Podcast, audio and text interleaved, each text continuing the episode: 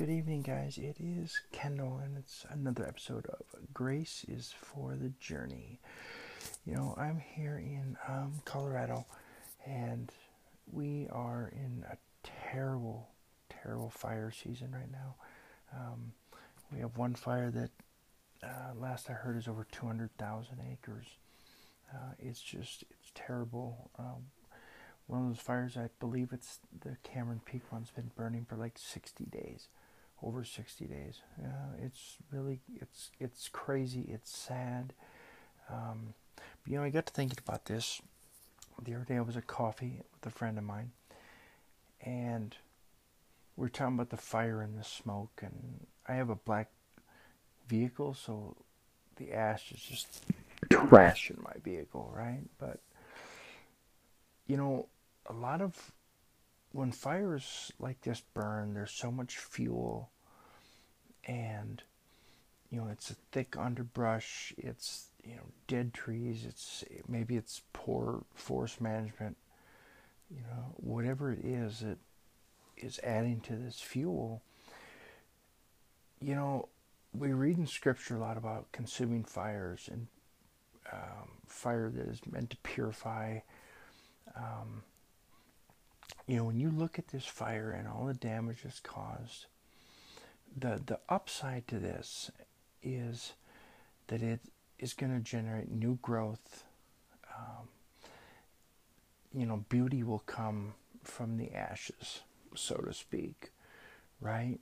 And so, in our lives, sometimes we have to have these fires, so to speak, these consuming fires, these fires to purify, and it allows God to, to burn out just the junk in our lives and the impurities and and the stuff that's doing us no good, right?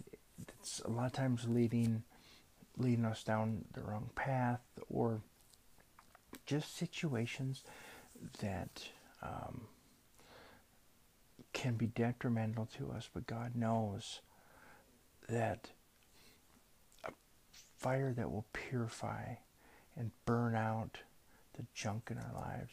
And the and the, the amazing thing and the beautiful thing, and we see this with these fires, is new life is already starting to come from it.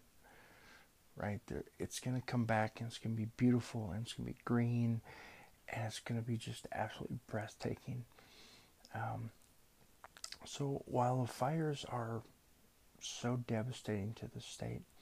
I also look at them from a spiritual aspect in that, you know, sometimes God needs to burn some stuff out of our lives um, to uh, to help us get where we need to be. You know, years ago, I was at a, a retreat, and I was one that never cried. It just wasn't a thing, and my prayer that whole weekend was, Lord, just give me tears. Let me cry. Let me have emotion. Let me feel something. And it was a Saturday night, and it, service had been going on. The praise and worship was amazing. The message was amazing. And then we had music afterwards. And I remember I just started to cry and to weep. And I remember being so thankful that that God gave me that ability to cry and to feel sorrow and really look within myself.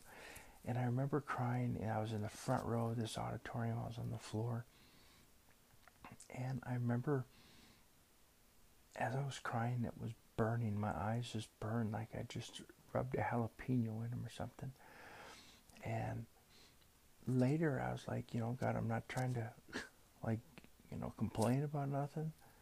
But I said, the tears, they burned.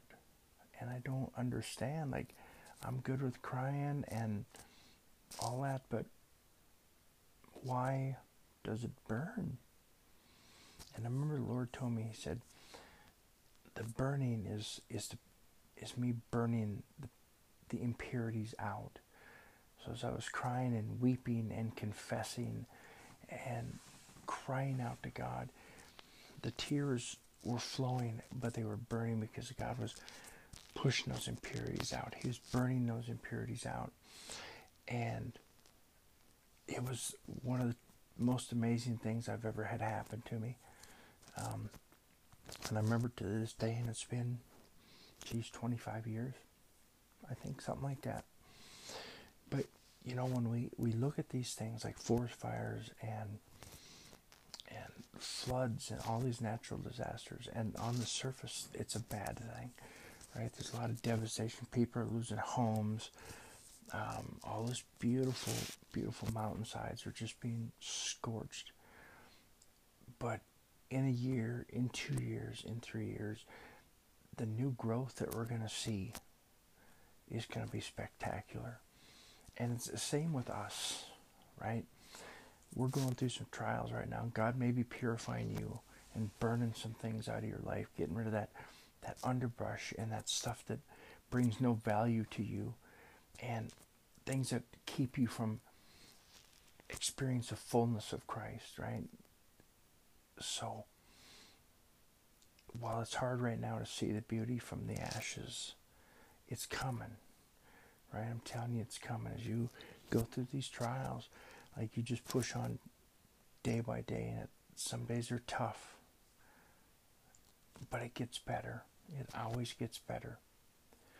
So if you're going through that time right now, I just just encourage you to to seek the Lord even harder and yet thank him for what you're going through because what he's doing is for his glory and that's it it's for his glory but he's helping you just like he's helped with me burning out some stuff. It, it hurts at the time, but I'm telling you, in the end, it's going to be amazing. That new life, that, you know, in our case, the renewing of the heart, renewing of the mind, like really becoming Christ focused and Christ centered and approaching the world with that with that compassion and that mercy and love and grace that God provides for us. And no matter what you're going through, no matter how rotten you think you are, just remember that when God sees you, he sees you through the perfected eyes of Jesus. And there's nothing better, absolutely nothing better than that. Because he doesn't see that old wretched sinner. He doesn't see that old drunkard. He doesn't see that old person addicted to porn or someone who's promiscuous or whatever your vice is, right? God sees you perfected through the eyes of Christ, and He doesn't remember your sins. As far as the east is from the west, they're gone, they're forgotten. So just remember that. Just remember that as you press into Him. Don't let the devil bring up your past you know, I saw I, I had a saying on Facebook. I think it was last week. So the devil knows your name, but he calls you by your sin. The Lord knows your sin, but he calls you by your name. Man, that's just absolutely brilliant. Praise God. That blesses me just saying that. So remember, hang in there. Press into God. Let Him be your refuge. Don't look to things of the world. Just keep your eyes on Him. All right, that's all I wanted to share tonight. It's uh, it's like 2:20 in the morning. I'm super tired, but the Lord's had this on my heart all day, and I just wanted to share it. So again, I, I thank you guys for listening to Graces for the Journey podcast. I'm working on format and interviews. Like I've, I've turned the corner, so to speak, on on how this is going to play out. So, anyway, I thank you guys. I love you guys. Be safe, be blessed. Have a great night.